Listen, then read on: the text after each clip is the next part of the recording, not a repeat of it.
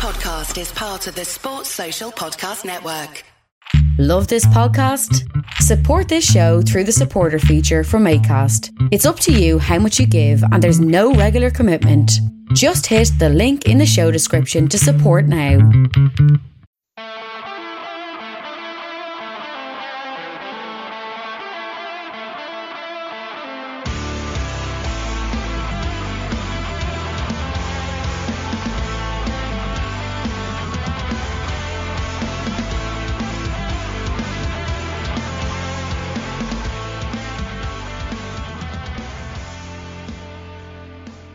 Good, boys and girls? Two Footed Podcast on St. Patrick's Day, the 17th of March. It is a Thursday, and Liverpool defeated Arsenal last night to give me a very happy evening. We are brought to you, as always, by EPLindex.com and our presenting sponsor, Liberty Shield. Liberty Shield is a VPN provider, a virtual privacy network will allow you to go online, change your location, access things that you're normally geo blocked from, such as BBC iPlayer, ITV Hub, American Netflix, Hulu, whatever it is you want to get access to, a Liberty Shield VPN will get you there while also keeping your data safe. Check out libertyshield.com. Use the code router50 to get your router half price. That's libertyshield.com, router50 for 50% off on your router. We're also brought to you by Home of Hopcroft, a giftware and homework company located in Scotland but shipping worldwide. Check out homeofhopcroft.co.uk and finally do check out the EPL Index and Anfield Index shops, which you'll find on Etsy. Use the codes EPL10 or RED10 to get 10% off at checkout. Right, folks, like I mentioned, Liverpool defeated Arsenal last night in the Premier League. I've done a bit more of a extended anal- uh, analysis of it last night on Post Match Raw on Anfield Index Pro, and today on the Daily Red on Anfield Index. So you can listen to them there if you want. However, I'll just go quickly through it. Arsenal played about as well as they're capable of in the first half and didn't really cause Liverpool any trouble. Martinelli was dangerous but didn't create anything. They had no shots on target. They didn't really trouble Alisson Becker in any way, shape, or form. Andy Robertson locked down Bukayo Saka. Lacazette showed some good movement, some good link play, but didn't really trouble trouble Van Dijk or Matip. Liverpool were a little bit sloppy in possession, and maybe that gave the impression that Arsenal were on top. But in truth, Liverpool had more of the ball, more shots on target, the two best chances of the half, and more corners. Therefore, the game was very, very even. While Liverpool were sloppy and not really at the races, Arsenal played as well as they could and never really landed any sort of blow. In the second half, Liverpool did what they do. They turned it up for 15 minutes, punched Arsenal in the face, and Arsenal rolled over and had a bit of a cry for themselves. Diogo Jota made it one on 54 minutes. Great ball by Thiago. From a narrow angle, Jota beats Aaron Ramsdale at his near post this is the type of thing that I talk about with Aaron Ramsdale. He makes saves for TV cameras. He makes simple saves look world class. But the basic fundamentals just aren't there with him. He's got really poor footwork. He's always either on his heels or bouncing. He never has himself set to face a shot. And he really should do better with this. But it's a great finish by Jota. Eight minutes later, Bobby Firmino on off the bench for Jota makes it two. Great work by Andy Robertson to rob the ball off Bukayo Saka, drives into the box. Arsenal don't get close to him, plays it across. Firmino with a lovely run, unmarked, taps it home. And that's it. That's it. Game over. Arsenal basically gave up at that point. They brought off Odegaard for Smith Rowe. They brought off Saka for Pepe, like for like changes, changing nothing of, of any kind of note, making the team worse overall. Even though I, I love Smith Rowe, Saka to Pepe is a downgrade. And I like Pepe, but that's a downgrade. Arsenal's only chances in the game. Odegaard had the best chance, played in by Thiago with a sloppy pass 1v1 against Alisson, and Alisson shows what a great goalkeeper does. Doesn't commit himself, holds his nerve, forces Odegaard to make the decision. Odegaard panics and tries to blast it. Alisson makes the save, and Liverpool get away with it. Then they went down the field and scored their first and then their second. And the only chance Arsenal created for themselves in the entire game was Martinelli in the 87th minute. And that was it. That was it. And like I've said all season, Arsenal are fugazi. They'll beat the bad teams. They're not even close to the top teams. Not even close to them. They're 18 points behind Liverpool, 19 behind Manchester City. Yes, they have games in hand. Those games in hand, Chelsea away, Spurs away. So the best of luck. Uh, this Arsenal team has a lot to be hopeful for. Saka is going to be a megastar. Martinelli is going to be a megastar. Odegaard is exceptionally good. Smith Rowe, I think, can be a megastar. I do really like Kieran Tierney. I like Gabriel. I really like Tomiyasu, who missed out last night. But there's still big holes. I mean, you're playing Granit Xhaka. For the love of God, it's 2022 and you're playing Granit Xhaka. Thomas Partey is a good midfielder. He's not good enough to carry Xhaka. Gabriel is a very good centre back. He's not good enough to carry Ben White. And Ben White makes too many positional errors. And he's just, at times, he just switches off. So if Arsenal want to be serious about becoming a real team, they've got to go in the summer and get a midfielder to play next to, Par- to Partey. They've got to get in at least one striker and probably two. I'd be sending Balogun out on loan again because he's not nearly ready for the Premier League. I'd go for a Darwin Nunez and someone like João Pedro from Watford as the second one, someone to develop, someone who could be special. I think those two, or even if Haaland goes to Real Madrid, I, would seriously be trying to get Benzema. Get yourself Benzema and João Pedro. Benzema will give you two really good years. You develop João Pedro, and then you see what you have from there. Uh, Kalvin Phillips stands out as a potential choice in midfield. And not only will he give them what they need on the pitch, he'll give them that leadership as well. This Arsenal team are soft and they don't know how to react when they go behind. They're always very, very wobbly when a team scores against them. And someone like Kalvin Phillips, who's a proper fighter, who wants a scrap, who's not afraid to dig people out, who's not afraid to grab hold of people and give them a shake. That's where they need to look. And then they need depth everywhere. They need a better backup right back. They need depth at centre back. Now, Saliba coming back will help. And I think he actually should become the starter. He's been brilliant for Marseille, was really good for Nice last year. That puts White as the third centre back. You still need one more. You still need another centre back. They, I think they have a backup goalkeeper coming in from America because Leno will leave, but they need depth in midfield because you're gonna you've got to sell Jack at this point. Then so you you'd only have Elneny, I suppose, behind Partey and whoever else you buy. So you need two midfielders. You need probably a backup left winger or a backup ten or someone who can do both, a bit like Smith Rowe, another one like that. Now maybe they'll see Charlie Patino as the backup ten and Smith Rowe as sort of the third winger and they can rotate. Maybe that's what they'll do. But Arsenal need a lot this summer. They need a lot. It's one thing being where they are when you play one game a week and you've got all week to prepare. But when you throw in European football, like all the other clubs around them have had at different points this season, Spurs, well, except for Wolves, Spurs had it, United had it, West Ham still have it, Liverpool have it, Chelsea have it, and City have it. Arsenal haven't had to deal with that. They haven't had any major injuries bar Tomiyasu. They've had their full squad available. Let's see you do it when you're playing in Europe as well, because it's much, much harder. Much, much harder. You're going to need a lot more quality players. Arteta got a little bit exposed last night, doesn't have any sort of plan B.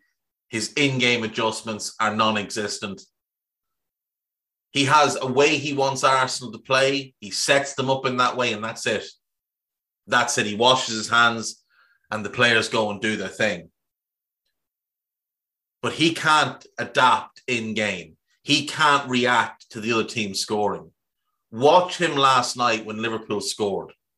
He looked completely clueless. Uh, it was the, that, oh no, now what do I do moment. And I'm not sure who's more deluded, whether it's Arteta or the Arsenal fan base. But for him to come out and say they were the better team in the middle of the pitch simply isn't true. If that was true, Arsenal would have had more of the ball. Arsenal played the game where Liverpool wanted them to play the game. And then Liverpool were just much better in both boxes.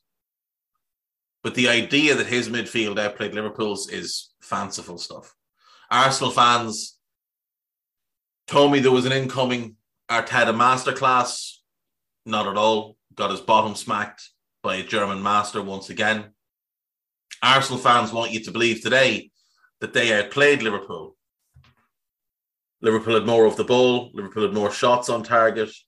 Same amount of shots in total. Liverpool created five of the seven big chances. Arsenal had two of the biggest of the seven big chances in the game. One of them was gifted to them. One of them was just handed to them by Thiago. They missed both. Liverpool at six corners, Arsenal had one. I don't really know where the idea that Arsenal outplayed Liverpool would come from. Like in what area did you outplay Liverpool? Did you run a lot? Congratulations, you're meant to run a lot.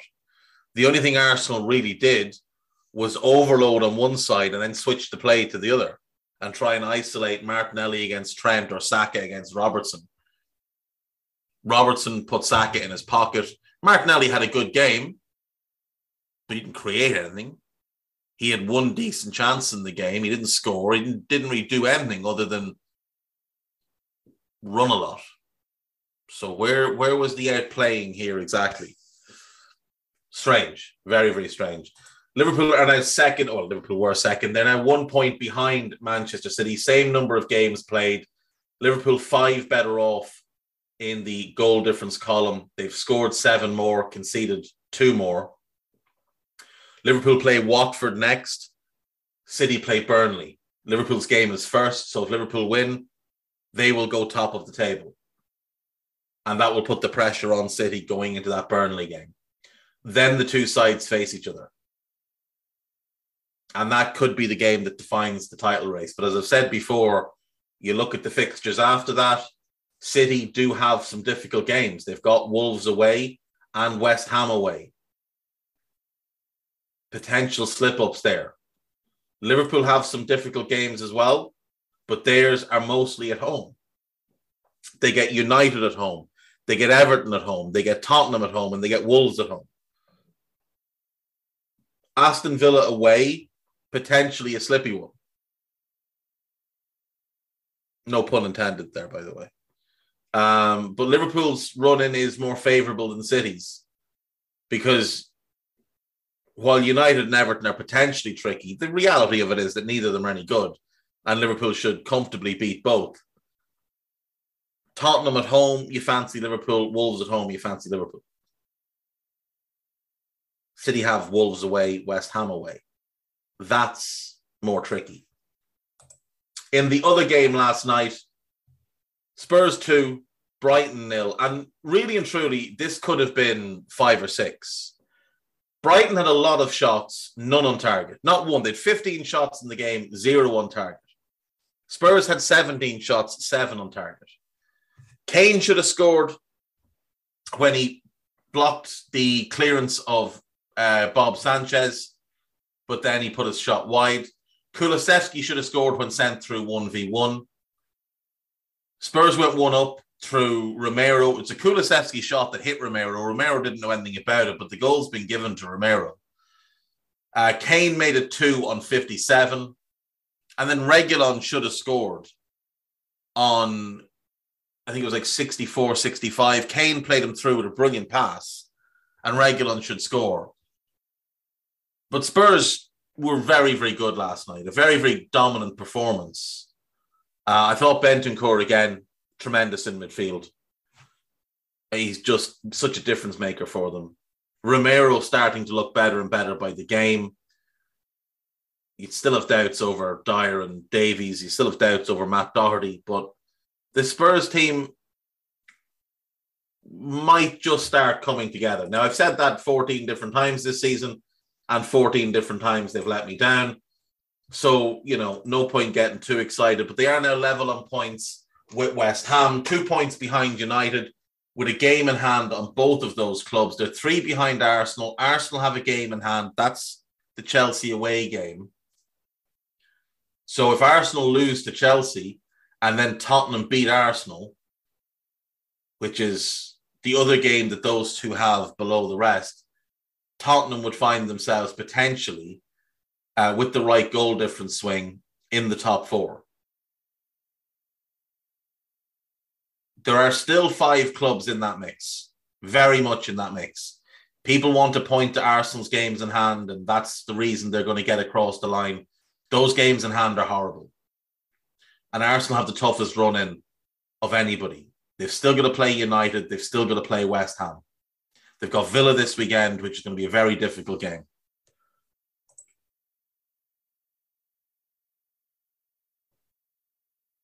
Tottenham, of course, have West Ham this Sunday.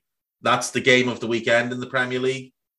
And that's going to be a very difficult game. But if Tottenham get the win there, that's a massive, massive victory. That puts them three ahead of West Ham, still with a game in hand. And we'll see, obviously, what happens with Arsenal against Villa. But it could put Spurs very much in the driving seat. United don't play this weekend uh, their game is postponed because it was meant to be Liverpool, but obviously FA Cup has caused that one to be uh, rearranged. Spurs were really good last night. Brighton played better than they have, but it's still six defeats in a row. They are now 13th in the league. Their goal difference is now minus 10. They've only conceded 36 all season, but they've only scored 26. And I've said it all year long that's where their biggest problem is. Like Wolves have now scored more goals than Brighton. Wolves, who were awful in front of goal for the majority of this season. Wolves have now scored more goals than Brighton. The only teams scoring less goals, Burnley and Norwich, the bottom two. Funnily enough, Burnley have scored four goals less, conceded two more. Their goal difference is only six worse than Brighton's, yet they have 12 points less. It's all about when you score them and when you concede them, I suppose.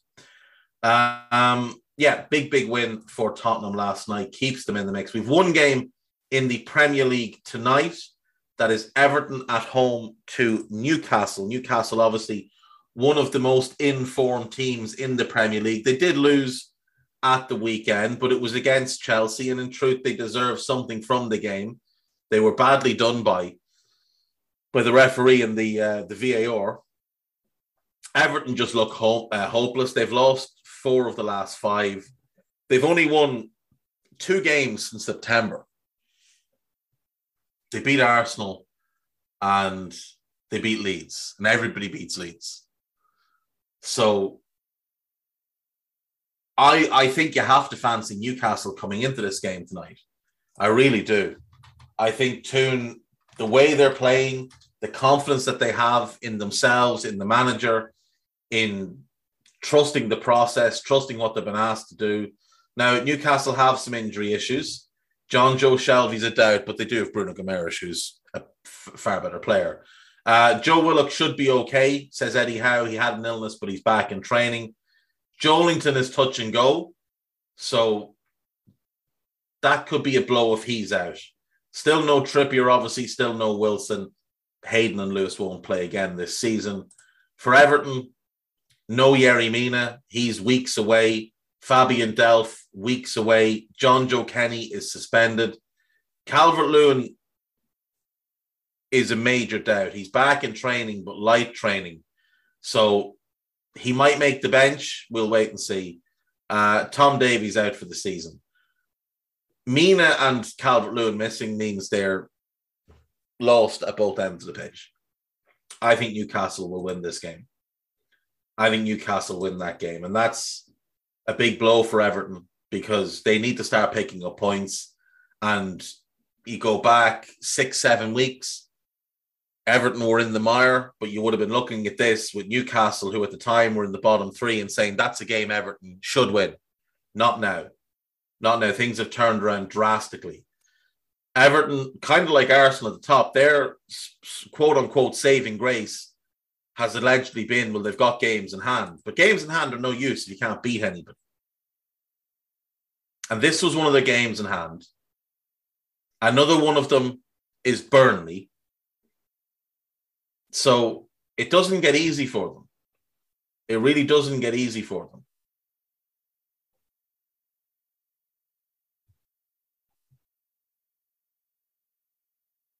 I'll go for the Newcastle win 2 0. 2 0, and I think Goodison gets really angsty tonight. Uh, we have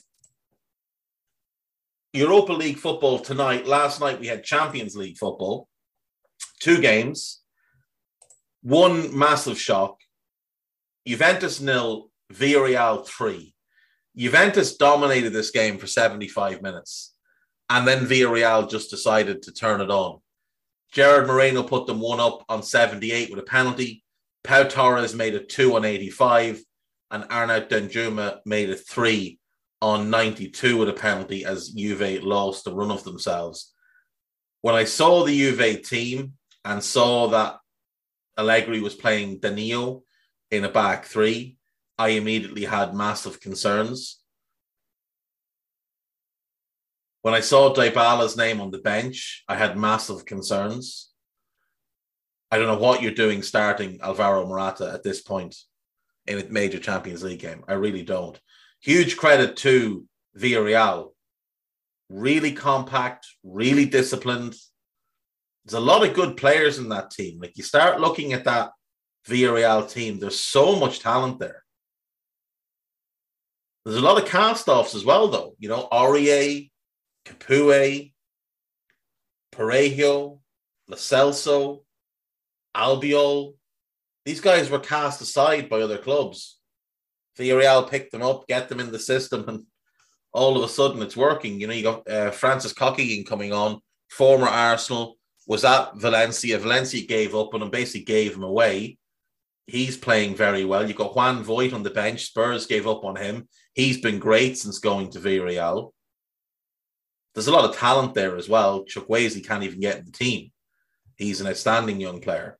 But Jeremy Pino is very good. Dan Danjuma's quite good. Lo Celso's a tremendous player. I mean, we're, we're seeing more and more why Spurs bought him, and then they just never used him properly. Um, so Juve out, Juve out of the Champions League, and uh, look, they weren't going to win it. They're not good enough to win it. They're in all likelihood going to finish fourth in Serie A this season. They're not the Juve of past years, but you still expected them to beat Villarreal. That was probably the easiest draw they could have got, and they've absolutely bottled it at home. 4 1 aggregate win for Villarreal. And, you know, with respect, Villarreal will now be one of the teams that the other major clubs will start to look for and think, oh, we'd like them in the next round.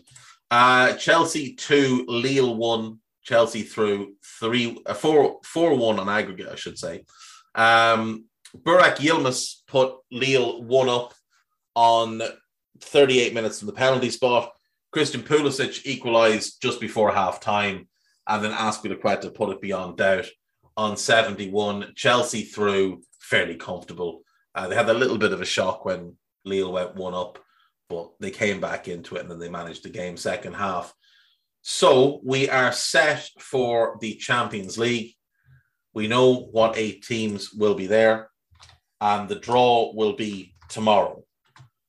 I think most of the top sides, those being Liverpool, Manchester City, Bayern Munich, Real Madrid, Chelsea, they'll be looking at Benfica, they'll be looking at Villarreal and thinking they're the ones we want. Atletico Madrid won't care who they play because they'll be going to do what they always do and they'll just turn up and try and spoil whatever game they're involved in. But that's your your last eight: Chelsea, Liverpool, Man City, Bayern Munich, Benfica, Atletico Madrid, Real Madrid, and Villarreal. I think there's five teams who can legitimately win the competition the three English clubs, Bayern and Real. But I think Liverpool, City, and Bayern are the three best teams in the competition. Chelsea are the reigning champions. Tuchel's football translates very well to this competition. Real, there's just so much experience there. A lot of that squad have won this competition four times. So it's very hard to overlook them. They will be a threat to anybody they play. We saw what they can do when they turn it on, like against PSG. But at the same time, you can catch them flat and maybe they'll find their way out. With Bayern, they're allowing Lewandowski injury from playing Choupo-Moting up front.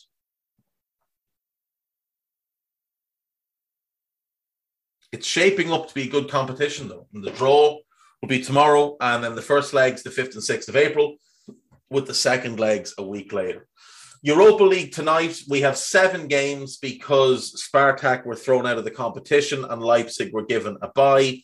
Uh, Galatasaray will host Barcelona. That's nil nil from the first leg.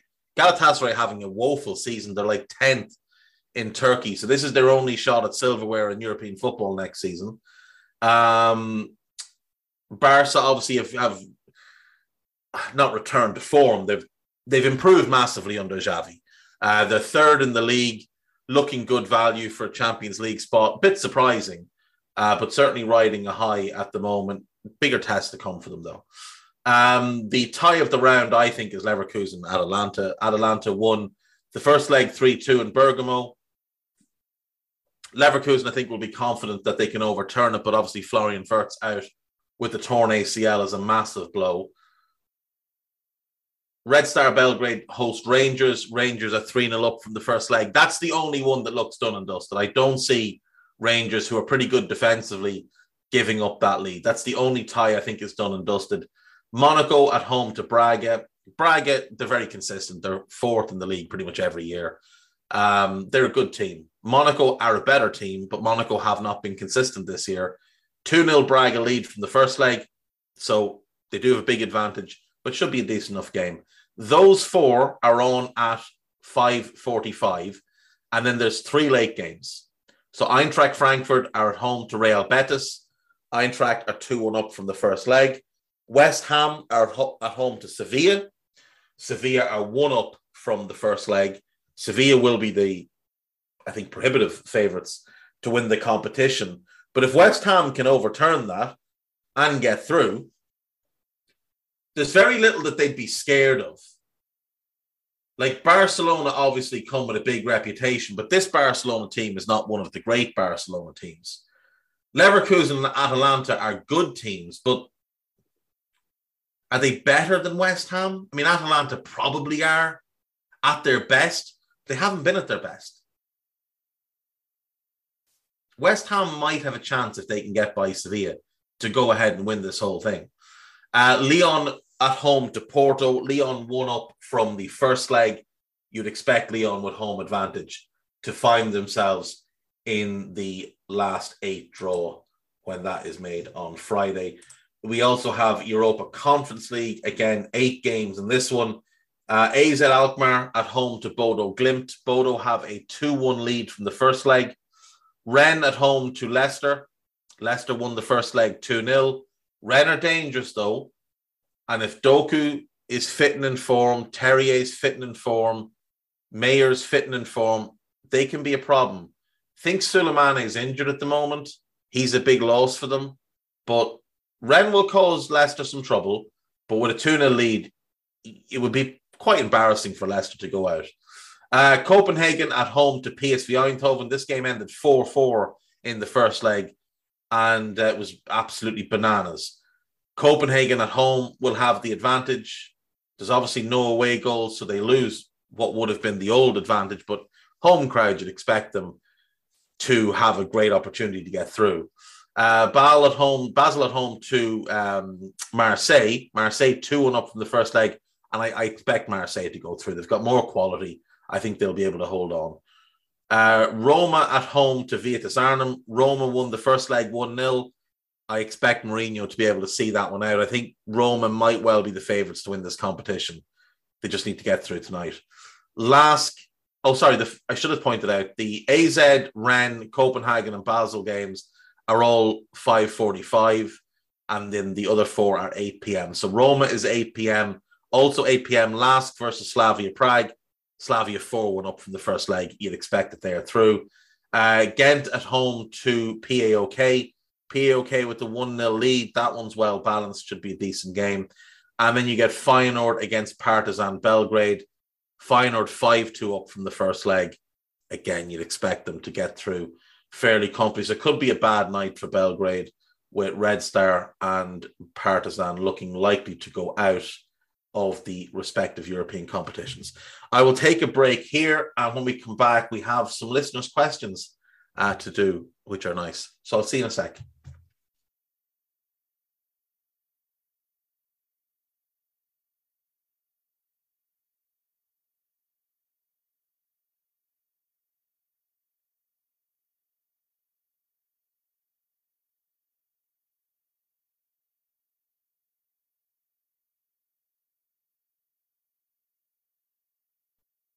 Right, welcome back. So uh, we'll do the news quickly and then we will jump into the listeners' questions before wrapping up with the gossip. Um, Paul Pogba has revealed that his house was burgled while he was playing against Atletico Madrid. Uh, that's really not not good. Really not good at all. Our family's worst nightmare was realized when our home was broken into while our babies were sleeping in the bedroom. That is horrific. The family's nanny was at home at the time, and Pogba has offered a reward to anyone who has a clue to help us. Pogba has two kids, aged three and one.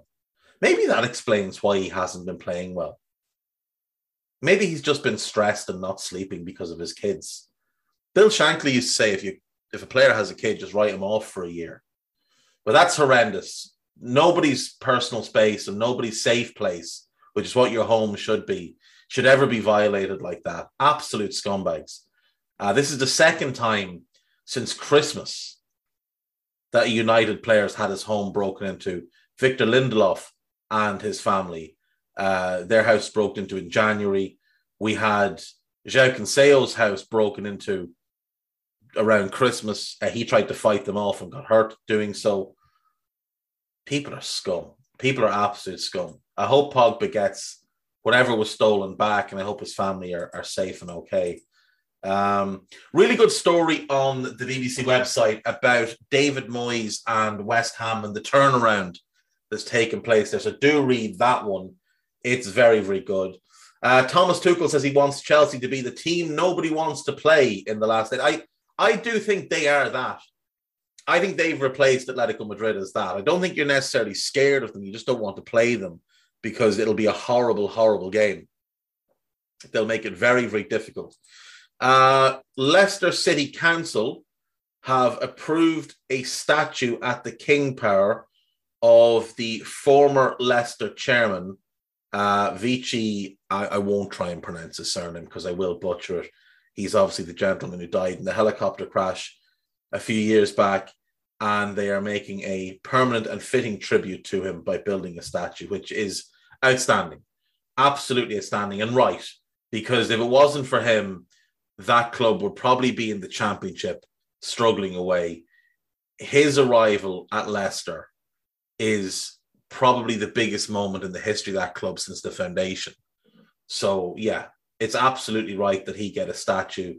And it looks like it's been placed outside next to the main road, which is great because you know it shouldn't just be for the club for the fans; it should be for the city because he, he invested a lot of money in the city as well, from what I understand, and has played a big part in in the city's uh, resurgence or growth or whatever way you want to put it. Uh, so that's brilliant to see. Brilliant to see. Um, Kurt Zouma is to be prosecuted by the RSPCA I wasn't aware it was his brother who took the video of him kicking the cat and hitting the cat. Uh, I'd imagine that relationship's probably a bit frosty now, but that is the right thing to do. He should be prosecuted for what he did.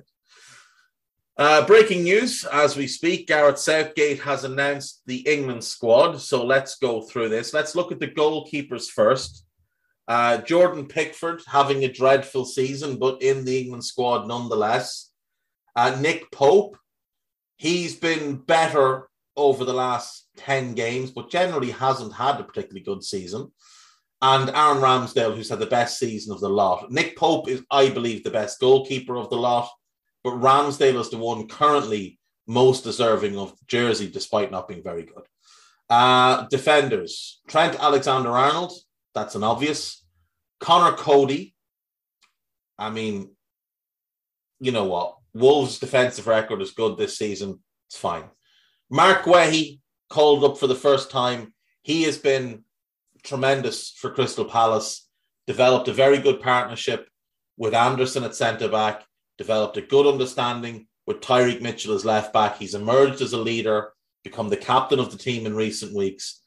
Chelsea made a big mistake selling him. I think that's a great call up. Reece James, who's injured, has been called up. Uh, Harry Maguire having a dreadful season. Luke Shaw having a dreadful season. Tyrone Mings having a dreadful season. John Stones can't get in the City team, but he's in the England squad. Ben White called up. Okay. Uh, midfielders Jude Bellingham, obvious. Conor Gallagher, that's good to see that he keeps his place in the squad. Jordan Henderson having a dreadful season. Mason Mount, Declan Rice, they're obvious ones, and James Ward Prowse, that's an obvious one. Uh, in attack, he's gone Tammy Abraham. I think that's deserved. Tammy's having a very good season with Roma. Uh, I would ask why his colleague Fikayo Tomori, who's also having a very good season in Serie A, uh, has been one of the better central defenders in Serie A, and whose team currently sit three points clear at the top of the division. I'd wonder why he's not in the squad. Um, Phil Foden, absolutely fair. Jack Grealish having a dreadful season. Harry Kane was obviously going to be in the squad. He is the captain, but you know, Bukayo Saka deserving. Emil Smith Rowe can't get in the Arsenal team, and I love Emil Smith Rowe, but can't get in the Arsenal team. He's in the England squad. And Raheem Sterling, which is an obvious one. I would raise big question marks over Grealish, Henderson, Stones, Shaw, Mings, and Maguire in that squad, and Pickford. But you don't really have an option because there's no other English goalkeeper playing in the Premier League at a high level. You could look at Sam Johnstone in the Championship, maybe, but even he's not having a particularly good time of things. Um, as ever, Gareth Southgate has picked largely from the big clubs and largely from the players that he prefers. You you understand that Trippier would be in that squad if he was fit, um, no matter what. I, I don't understand why is not in the squad. Ezri Konsa should have been in the squad for the last 18 months. This is probably the first time it's been fair enough to leave him out, but he's still more deserving than Maguire, Mings, or Stones. Henderson, if Kalvin Phillips was fit, I wonder. I wonder who drops out. It probably would be Gallagher, but should be Henderson. He has been really poor this season. Was really poor again last night. And that's it. That is the England squad. Well done, Mr. Southgate. Um, you are you are what I've said you are. Uh, moving on, we have listeners' questions. Not many of them today, thankfully enough, because I got through most of them on Tuesday. So we'll get these done nice and quick. Um, this is from uh, Mikhail Campbell. What's your ideal Champions League draw? Would you like Liverpool to face Real Madrid now because we owe them for the defeat in the 2018 final and the defeat last season? Um,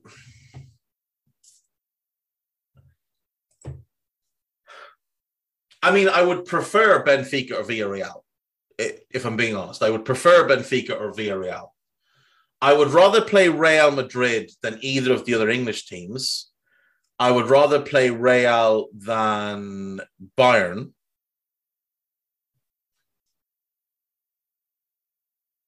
Real are better than Atleti, but I still think I'd rather play Real. Atleti are just a pain in the backside.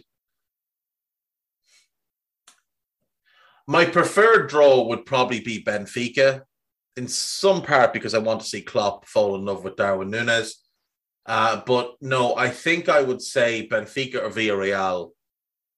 Then maybe, then either of the Madrid clubs. But there is a gulf between Benfica, Real, uh, Benfica, Villarreal, and the two Madrid teams. I would rather avoid the other two English teams and Bayern at this point. I'd rather get them at the semi-final stage. Um, right. Isaac Gilding, what should Rashford do to get his mojo back? Don't think his career is in danger yet, but it's a slippery slope at United, as we've seen before. I agree. It is a slippery slope. And Marcus Rashford, who I think is a tremendous player and an even better human being, is having a very poor season. And you can tell it's getting to him. Now, he's been left out of the England squad, as has Jadon Sancho. Understandable, neither of them playing well this year. But at the same time, it's another blow to Rashford's confidence that he's been left out of the squad. Now, he is 24. He's under contract until next June. United have an option to extend it a further year. So United can keep him till 2024, at which case he's 20, he's 27. He can't afford, or almost 27, he'd be 27 the October of that year. Rashford can't afford to just hang about at United for another couple of years if this is going to be what he is there. He needs to go somewhere else and kickstart his career. But There is one interesting comparison I'll draw here. You look at Marcus Rashford over the course of his career, and he's played a lot of football. He's played an awful lot of football for someone so young. So you go back to was it the 15 16 season he made his debut? Uh, that season, all told, including youth club and Premier League two games, he played 2,000 minutes. That's as an 18, 19 year old. Was actually that's a 17, 18 year old Rashford. Then the following year, he plays 3,000 minutes, all at senior level. The following season, he's 2,600 minutes. Then in 18 19, he's 30, 3,300 minutes, give or take. 1920, he's 3,500 minutes. Last season, remember, last season, a lot of injuries, playing with injections constantly. He played 4,146 minutes across all competitions. You then factor in with the England national team, he's already played 2,167 minutes. Marcus Rashford has played a lot of football, a lot of football already in such a young career. And he's played at a very high level. And sometimes you see with young players where they have this young early career explosion and then around 24 start to drop off. And the, the example I would use that's probably most prevalent is Dele Alli. And now Dele was actually a little bit younger when his drop off started. He was probably 22, 23. But he'd played a he played he came through earlier, remember, than Rashford, came through at like 15, 16 with MK Dons. But he had played around the same type of minutes when things started to go really poorly for him. And Dele hasn't been able to resurrect it since probably 2019. And like Marcus Rashford, he became an integral part of the England squad very early, a lot of burden on his shoulders and a lot was expected of him. And I would say, if we take Rashford's the beginning point of his dip as the beginning of this season, well, Dele is 18 months older. If we go back 18 months, you're probably in around the same point where Dele noticeably started to drop off. Like he'd had bouts of poor form before that, but he'd always kind of bounce back from it and have five or six good games and he'd be poor again and he'd bounce back again. I think some of these young players at big clubs like United, like Spurs, are getting played far too early and playing far too much too early. Now, Dele's moved on to Everton, but that move has come quite late when, you know, a lot of people were calling for him to leave Spurs a year ago. I think if if Rashford ends up staying at United through the end of this contract, I do genuinely think that might be Marcus Rashford done as a top level player. He can still be a good player, but as you know, a player for a club that wants to win major honors, no more than a squad player at that point. Whereas he looked like the type of guy that could be a starting player for a title winning team. Now, in part, in part, it's because he hasn't had good coaches. Played under Mourinho. Mourinho's the best coach he's ever had by a considerable distance. But Mourinho at that point was past his best and is a very defensive minded coach. Then he worked under Ole, who's a PE teacher, and under Southgate for England, another PE teacher. He's never had that elite level attack minded coach. Rangnick is an attack minded coach, but Rangnick's not elite. And Rangnick's also a part time manager.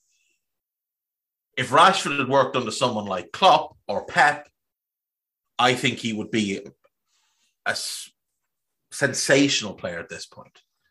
I, I genuinely think he'd be a top 10 player in the league if he played under one of them for three or four years rather than the collection of dross he's been forced to play under. I think if I'm Marcus Rashford's agent, I'm trying to get him out of the club for next season, even if it's a loan. Even if you can convince United to let him go on loan for a year and then come back, he'll still have a year left on his contract and then they can make a decision whether to sell him or to try and extend him. Under no circumstances would I would I advise him to extend that contract, though. Absolutely not. I think he's got to get himself clear of Manchester United. I think the club is toxic.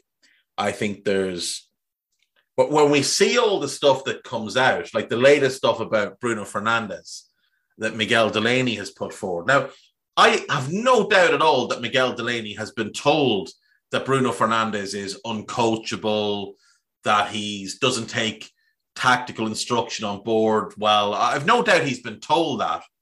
I don't for one second believe it to be the truth because I've listened to what his previous managers at Sporting have said, and even Ole, and all of them glowed about him.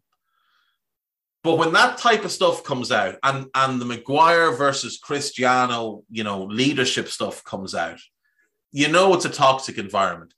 Stuff like that only becomes public knowledge when someone wants it to become public knowledge. Because as well clued in as Delaney and others are, they're not on the training ground. So they're not seeing it. And that type of information doesn't generally get leaked from a well-run club. There's conflict at every training ground, every single one of them. Some of it's good conflict, a lot of it's bad conflict, but there's conflict everywhere. You only ever hear about it from dysfunctional clubs. And that's what United are. And you look at the Greenwood situation and what's happened there. You look at the circus around Pogba the last number of years. There's a culture at United of entitlement. And that's been furthered by Cristiano and, and Edinson Cavani and how they've behaved and how Bruno now behaves. And I don't think it's a good environment. And I think if I'm Marcus Rashford's agent, and I don't know who his agent is, um, might tell me here. Let's see. Uh, he's represented by family members. He might represent himself, really. Um, I would be strongly advising him to to get away from Manchester United, no matter who the manager is next season. He's not going to be able to fix all the problems in one year, and you may well just become a victim of the club's success because you might get shunted out of the way. So I, would be trying to get him out of the club as quickly as possible. I really like Rashford as, as a player and a person, and I'd like to see him go somewhere else uh, Tiberius Sports Ball. Um, how do you think City will do after Pep? Who could they target to replace him? And that's the first part, and then there's another part. I'll do this part first. So I think City will be fine. They might not be as consistently year on year brilliant, but they'll still win major honors. They'll still compete for everything. They're too well run. Their structure is impeccable. They've got the best people in the right jobs. They hire best in class. Very similar approach to Liverpool. There's nothing done by chance at City. Everything is very measured. Even the deception is very well thought out. So I think City will be okay. Who can replace him? Ten Hag is an obvious name that comes to mind. If he has sense, he would check with City, check with Pep, who he's worked with before, and see if that's a possibility that he could go there in 12 months if Pep is to leave. And then he'd wait at Ajax for a year. Ruben Amorim of Sporting is another one I think they should look at. Plays very good football, very good tactical approach, very switched on manager, improves young players. I think he's another one. I know they'd like Nagelsmann, that that's been said publicly by a number of different journalists. Uh, Nagelsmann's probably not leaving Bayern that soon. But if he decides to move on, you know, Nagelsmann would certainly be in the mix. There's no candidate in the Premier League that would be of interest to them. They would love Klopp. They won't get Klopp. They might. The one who might be is Thomas Tuchel. Now, people will look at how Tuchel plays at Chelsea and, and as always jump the gun and assume he's a defensive manager. Thomas Tuchel's an adaptive manager. He works at what he has, but he wants to play attacking football. He wants to play creative football. He does what he does at Chelsea because that's what the players are suited to. Tuchel is one that could interest him. A lot will depend on what he decides to do at Chelsea. But I think that could be a, that job would interest him far more than any nonsense about a Man United job. Because, as I said before, United's the poison chalice. Unless everything changes above you, nothing's changing in the grand scheme of things. So I, I think they look at Tuchel. I think they'll definitely look at Ten Hag. They'll look at Amorim. There's no one else really that stands out for me. Like, there's nobody in La Liga who I would say, you know, go and get him.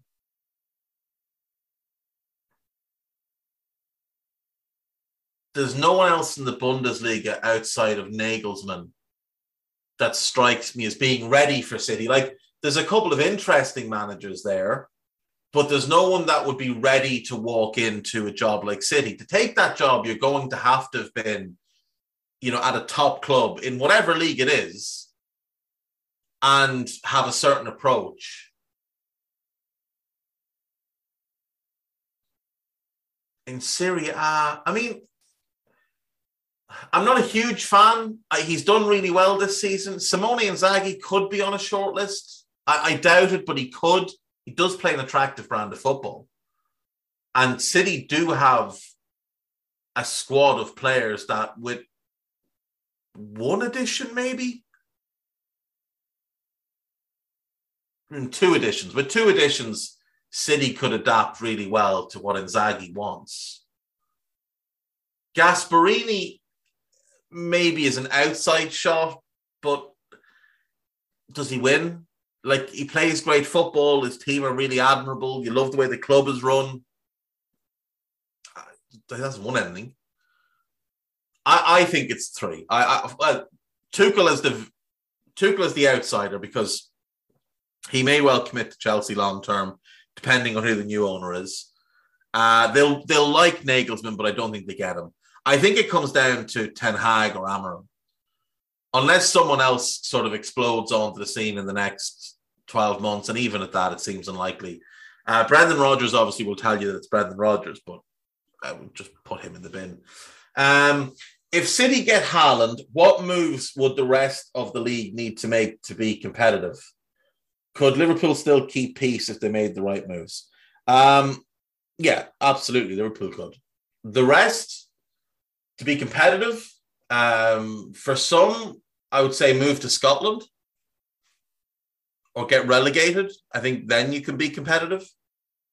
Um, the, the gulf between Liverpool and City and the rest of the league is fairly sizable. Even to Chelsea, it's a decent gap. Now, again, there's a big gap from Chelsea to say your Arsenal's, United, Spurs, West Ham, and Wolves. There's a gap from great Liverpool City to good Chelsea to mediocre Arsenal through to Wolves to they're mediocre good, as in they can be good, they can be poor, but they're more often good. The rest of the teams below Wolves are mediocre bad. Sometimes they're good, more often they're bad. Even clubs, I said this, I've said this before. To get from good to great is the biggest jump you can make. To get from bad to good is fairly straightforward. Might only take two, three players. You know, you look at Brighton, two, three players, they'd be a good team. Striker, better goalkeeper, one more centre back to go with Duncan Webster. Then that's a good team. You get a good goalkeeper, good centre back, Dunk Webster, Lamptey, Cucurella, Bissouma, Mwepu, Mac Allister, Trossard, and a striker. That's a good team. Then you've got Maupay and Moder and you know the rest of that squad, and you're fine. That's a good team. Um, the same would go for Aston Villa. You know, you upgrade on Mings, you get a holding midfielder, and you upgrade on Danny Ings, and all of a sudden you're a good team. You know, you go through any of these teams. Leicester City, you upgrade at centre back, bring in someone to partner Fofana. You upgrade the manager and you bring in a wide attacker for the right hand side, and all of a sudden you're a good team. Um, you're, you're, mediocre good. You're not necessarily good, good like Chelsea, but you're mediocre good you can develop into good. Arsenal, to get to Chelsea's level, probably need midfielder, striker. To get to Liverpool City's level, need goalkeeper, centre back, new manager, midfielder, striker, and then time for Saka, Martinelli, Smith Rowe, Odegaard, and that defence to develop. So the gap from everybody to Liverpool City is huge as is. Chelsea to get to the same level, one in attack, two in defense. They need three players, and three quality players. So Liverpool City are on their own level. Everyone else, City buying Haaland doesn't really change the outlook for them. Liverpool are the only team sort of directly affected because those two teams live on a different level to the rest. So, what would Liverpool need to do? Well, if we go player by player, Alisson is better than Ederson. Trent is better than Kyle Walker. Robertson and Cancelo are very different players. Cancelo's a more talented footballer. Robertson's a more effective footballer. Robertson's a lot better defensively and more effective in attack, if not as talented and whatever. So I would rather have Robertson. Virgil's better than any City centre back. I think Matip is better than any City centre back. Now, Ruben Dias has a reputation as this elite level centre back, but for an elite level centre back, he spends an awful lot of time lying on the floor. And he did not make any sort of transformative difference to City's team. They were a very good team before. They were, they were a great team before him, and they're a great team with him. He's a he's a very good centre back. He's not as good as Joel Matip, in my view. Matip's just better on the ball, better in the air. Dias is probably Dias is a better tackler. Matip's a better 1v1 defender. Matip doesn't get beaten very often 1v1. Dias does. I think Dias is is good. Dias is a lot younger as well. Dias will be a better defender than Matip by the When Dias is 29 30, he'll be better than Matip is now, is what I'm trying to say and, and saying badly. But for now, I, I, think I'd rather have Matip. But even if you take Dias, that's one City player out of the back five. I'd rather have Fabinho than Rodri, and I really like Rodri.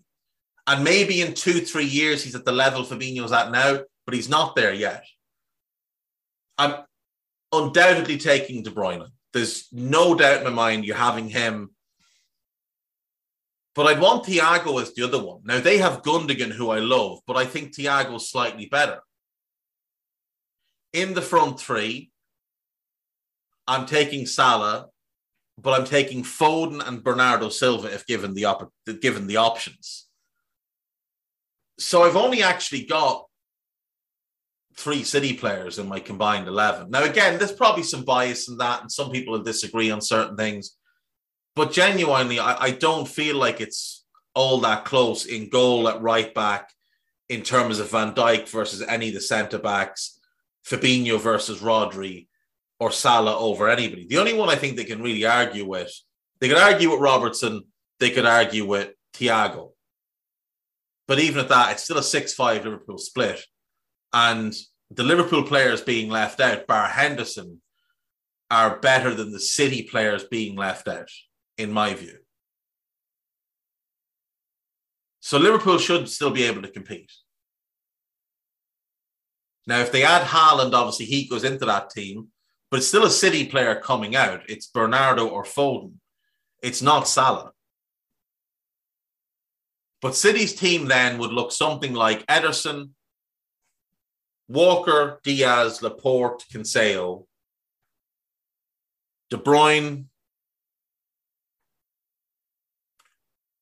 De Bruyne, Rodri, Gundogan, Bernardo, Haaland, Foden, something like that. I mean, again, I, am happy enough. Liverpool need a midfielder. We know that anyway. They need to replace Henderson. They need to replace Mane. And that's basically it. You know, Liverpool have some depth that they need to add. City have had more high class depth than Liverpool, which is why City are ahead of Liverpool right now. But Liverpool's depth has improved.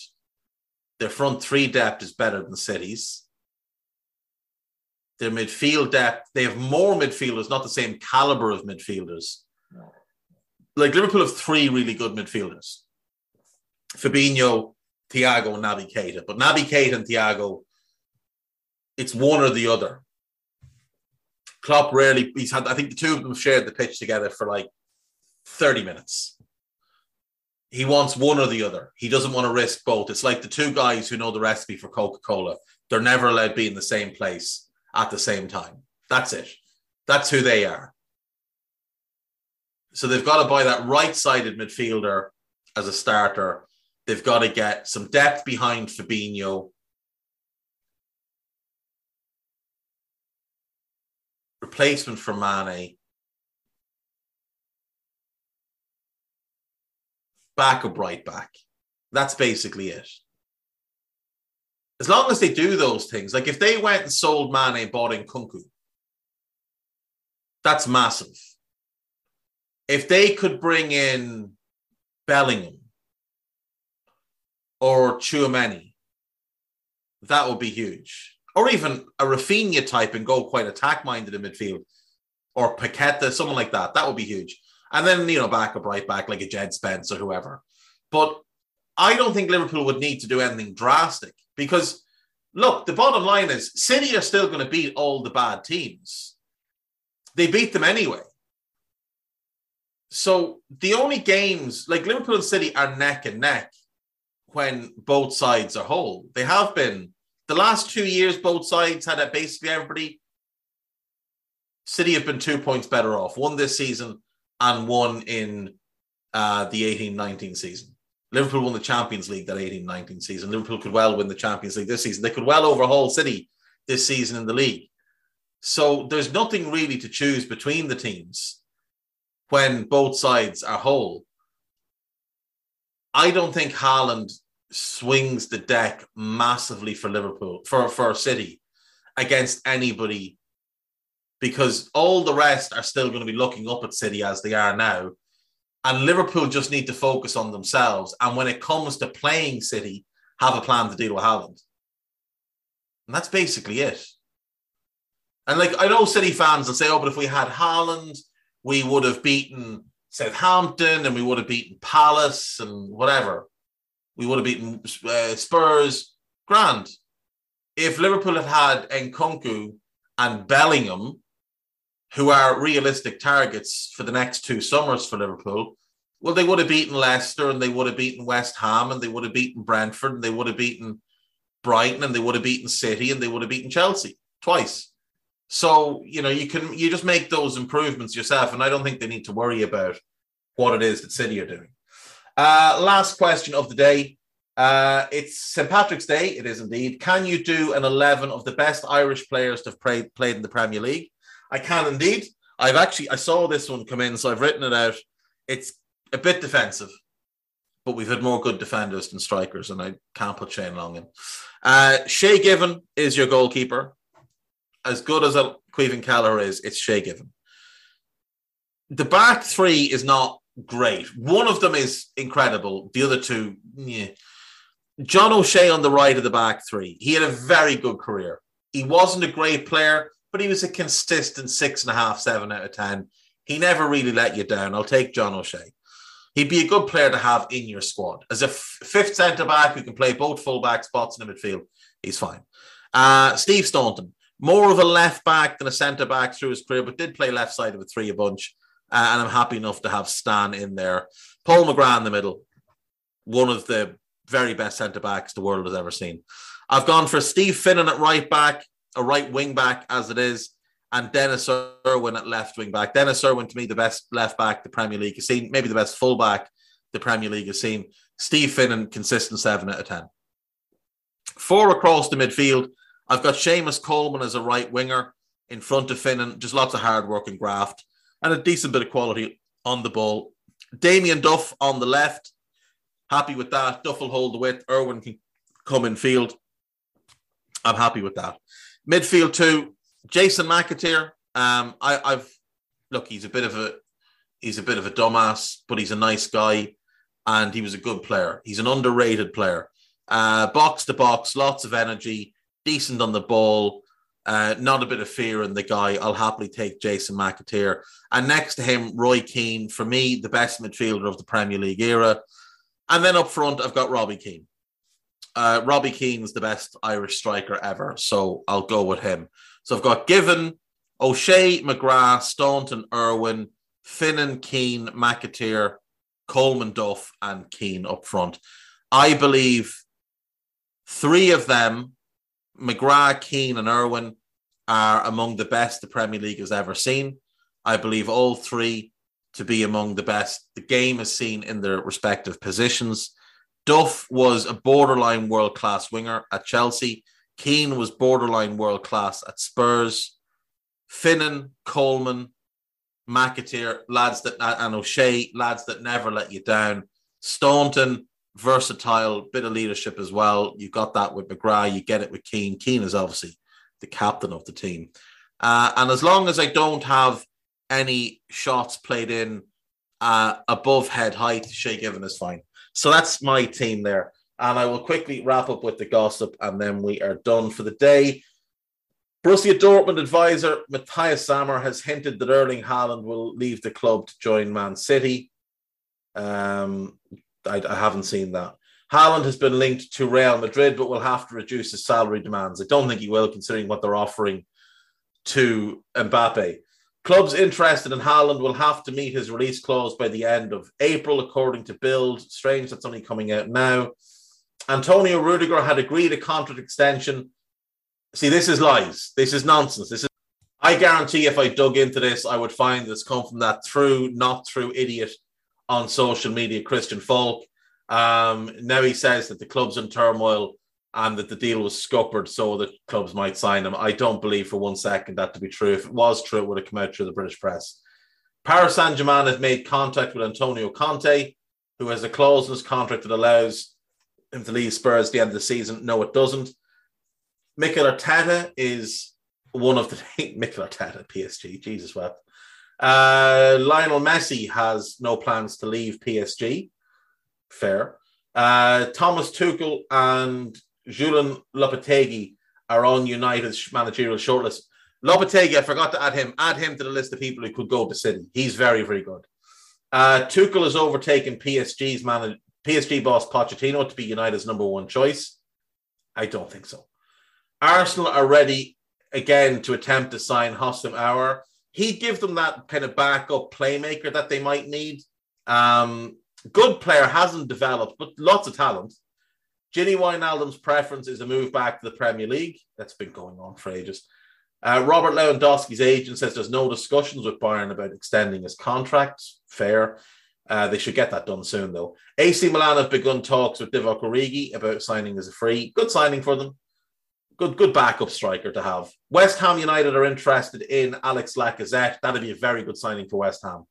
Angel Di Maria is set to leave PSG with the French club likely, unlikely rather, to pick up his option to stay for an extra year as they look to sign Ousmane Dembele. Yeah, I suppose it makes sense for them. He is 34 now. He's still a better player than Dembele, but you get 10 years younger. Uh, Inter Milan's directors have met with the agents of Sebastian Haller. That'd be a really good signing for Inter Milan. Sebastian Haller would be a really good signing. And Brendan Rodgers says that Leicester have opened talks over a new contract with Kiernan Dewsbury Hall. Uh, yeah, deserved. He's been very, very good for them this season.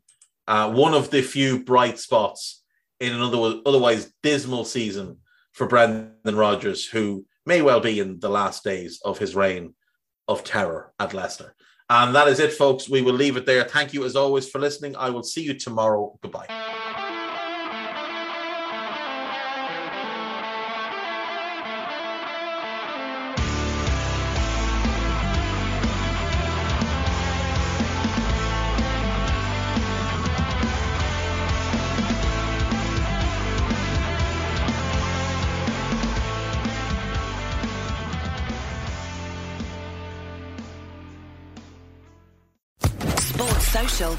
Network.